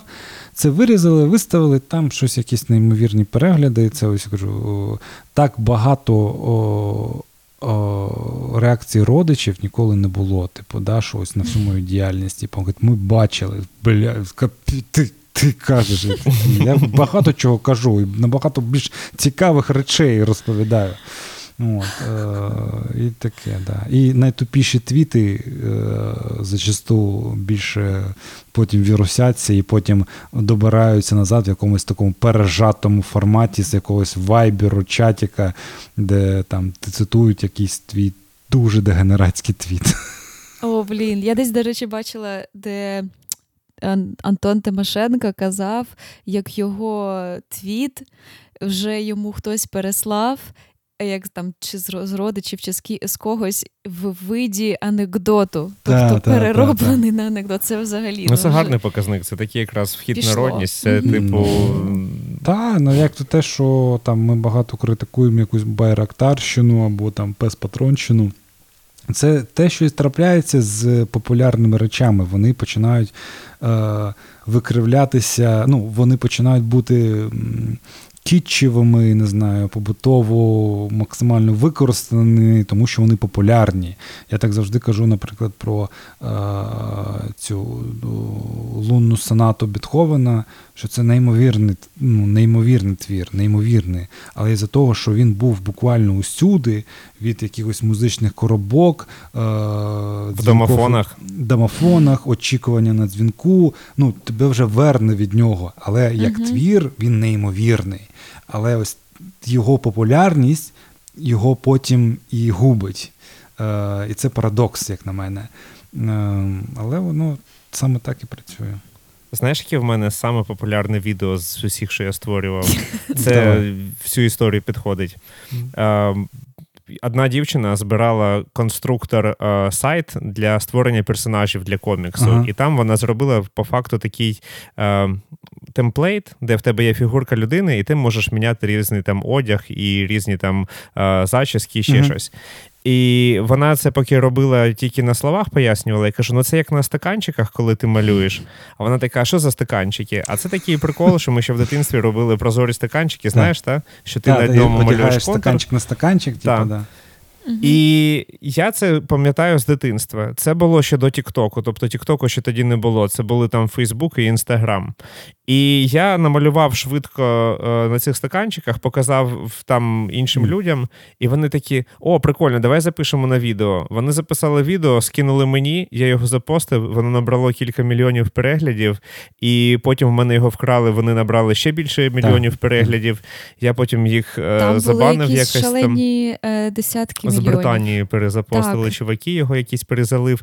Ти бачив, е, як мігрує е, хайп, що там сьогодні в нас це Південна Америка, і з неї Мгм. приходить 2 мільйони переглядів, наприклад. Тобто цікаво було спостерігати за статистикою, але було це дуже демотивуюче в тому плані, що це вертикальне відео зняти на телефон, де ти стаканчики крутиш е, як наперсточник. Прозорі стаканчики. Прозорі стаканчики, дуже коряво намальованим. І мені потім люди казали, що коли ми там цю історію згадували, багато хто казали, що о, так я саме це відео бачив. І там були потім, ну, вже як, як е, TikTok тренд, тобто інші Мгм. люди робили на стаканчиках. Я не вигадав це, тому що мені так само колись хтось показав. Я не Але це. воно співпало з е, алгоритмами в якийсь момент. Це було дуже дивно. Має бути щось емоційне і впізна... впізнаєме. Ну, типу, простота насправді вона дуже допомагає. Вона демотивує відверто так, бо ти такий. Так це ж easy. І причому не кожен раз вона працює. От дійсно, ти маєш от схопити цю хвилю, але якщо ти цю хвилю хапаєш, то вона вже там несеться. Е, я теж багато над цим думав. Типу, можна ж знімати там, не знаю, щось дуже просте, примітивне. І насправді, насправді людям начхати на якість. Тобто вони хавають все, що завгодно. Е, але чи, ну, чи ти реально хочеш це робити? От просто я задавав собі питання з приводу кіно. Я розумію, що в мене нема бажання знімати кіно тільки для того, щоб знімати кіно. Ну, умовно, кіно заради кіно. У мене нема бажання прям. От мені прям треба знімати, бо інакше я не можу жити. І я ахуєнно себе відчуваю, не знімаючи кіно. Це найбільший стрес знімати для мене кіно, найбільше страждання, зусилля, які я докладаю. Але мені треба знімати кіно, коли є мені щось сказати, є щось висловити, перш за все. А не сам факт, ось я не знімав 10 стрічок, дивіться, який я молодець. У мене немає бажання просто знімати заради того, щоб знімати. Я не хочу цього робити. Так, і тому я готовий там е, десь перечекати, десь докласти більше зусиль, тому що для мене важливо як, як висловлювання, а не як сам факт. Дивіться, я такий молодець, я кіно знімаю. От. Дивись, а ти не боїшся зараз з тою проблемою, про яку ти вже сказав, що ти виговорюєшся і тобі складно знаходити теми, що тобі зараз ще більше складніше, маючи 50 подкастів угу. і будучи продуктивними в цьому полі, знайти ресурс, щоб е, зробити історію саме для фільму, тобто накопичити оцього, знаєш, як тем, якою ти хочеш поділитися. Тобто, чи треба поставити на паузу всю цю діяльність подкастами, щоб знову, знаєш, як зарядити батарею, щоб, можливо, з цього вийшов потім сценарій? Е, кіно там по-іншому працює. Там все ж таки.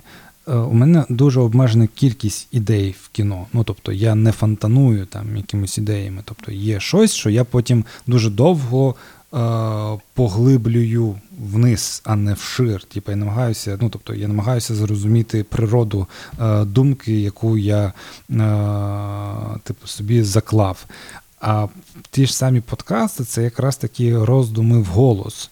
Тобто це така ем, постійна реакція і намагання пошука цих. Ну, от про, про кіно. Е, про кіно це ну, для мене це ти дуже довго шукаєш відповіді на питання, на дуже, е, на дуже прості питання. Ти дуже довго шукаєш ці відповіді на дуже прості питання. Ну, прям роки. Е, ти наче все розумієш, ти наче все знаєш, але воно щось не працює, і ти це от відшуковуєш. І ти постійно це на яких така дуже м, робота на гра, з гранями як, як, якимось. Е, той же подкастинг це щось про більш сире. Те, що ти просто вкидуєш. ну, Постійно в процесі якогось осмислення, а кіно це вже осмисле, осмислене. Так? І е, в цілому одна думка це кіно. Ну, тобто, от ідея, в ім'я чого ти це робиш. І цього достатньо. Це така велика рефлексія. А, ти можеш витратити 5 років на цю, на цю велику свою рефлексію, яка по факту є от проговореною, там не знаю, за 20 секунд в якомусь подкасті може бути, да, коли ти, ти до неї дійшов.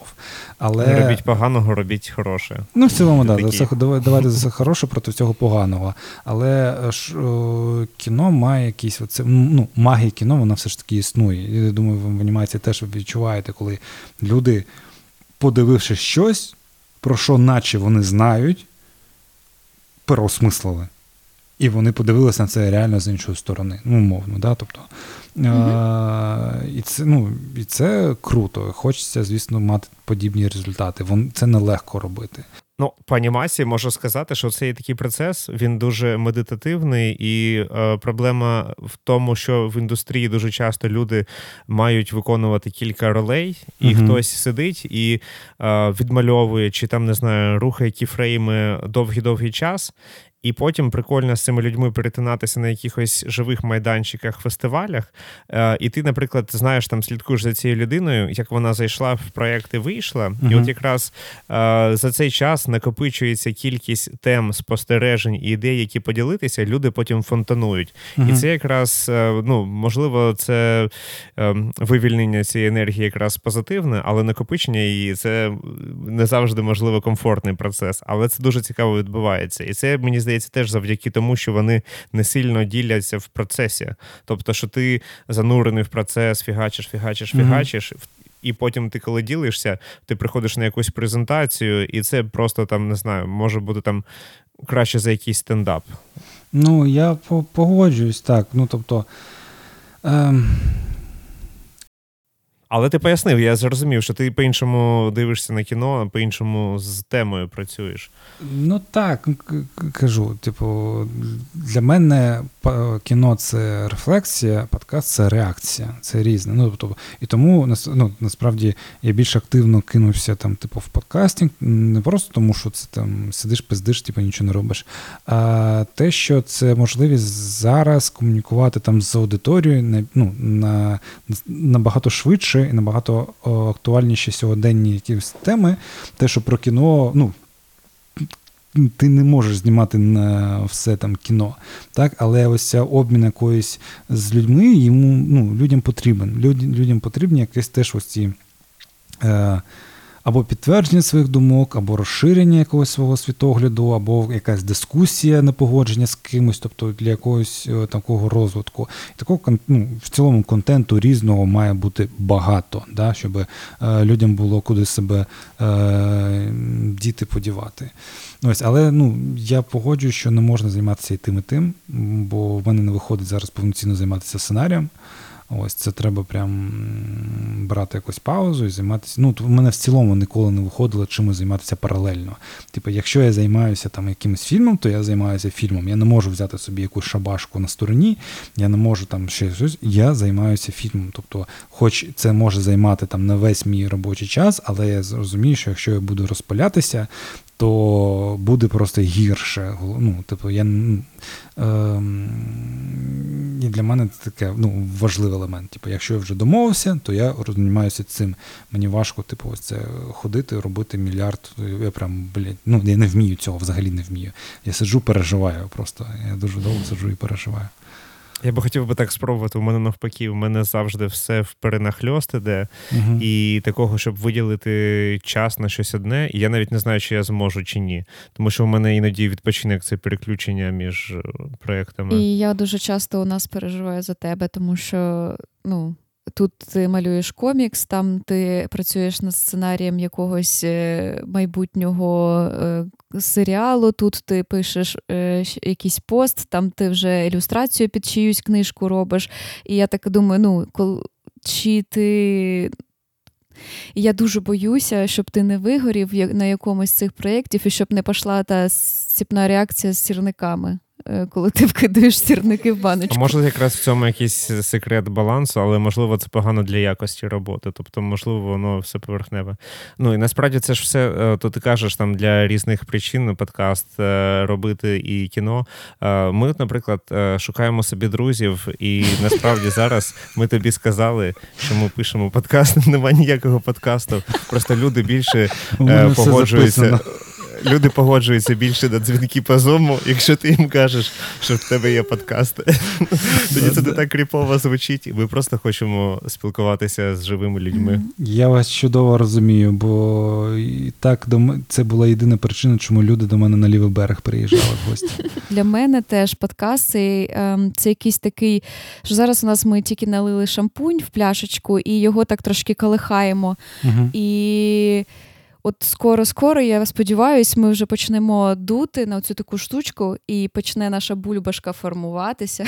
Але мені здається, що в нас тр- трохи по-іншому. Ми взяли е, цю бутилочку з шампунем, кинули в неї ментос, і ми чекаємо реакції. А насправді треба, треба було просто знайти свою Кока-Колу. Судячи по тому, як все йде, то. Воно змінюється з часом. Своє сприйняття і бульбашки, і аудиторії теж змінюються, розширяються, зменшуються. Тобто тут треба зрозуміти, от собі поставити якийсь план і ним займатися. От, е, те ж саме кажу, ну, тобто я роблю ці подкасти і взагалі ось живу, тобто подкастинг це моя робота, бо я за, за рахунок цей живу там завдяки спільноті, які спонсорують. Так? Е, По-перше, тим там щось пропонуєш. По-друге, це є якраз ці бульбашки, які будуються. Тому що, як мінімум, ну, коли ти там слухаєш якийсь контент, і коли він не дуже абстрактний, коли про якісь конкретні речі, ти такий ну, з чимось погоджуєшся, з чимось не погоджуєшся. Але якщо в цілому твоє світосприйняття з людьми пересікається, і ти готовий там заплатити від себе якісь пару баксів, ну тобто це така верифікація однодумців. Е, Яким легше там побудувати якусь таку невеличку бульбушку спільноти, в якій вони можуть е, нормально одне з одним спілкуватися. І це мені теж замінило в якомусь сенсі е, соціальні мережі, тому що я зараз е, активно намагаюся не ригати всю хуйню на все про все, типу, в соціальній мережі. У мене є ще бульбашка в бульбашці, де ми можемо типу, щось е, обговорити, якісь теми, про які.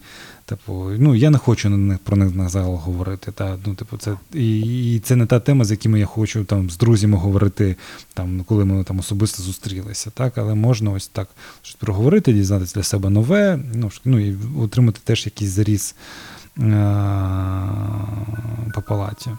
Воно теж Мгм. допомагає. Тому, тому у кого теж мало друзів, підписуйтесь на Patreon пана Сашка і Касі.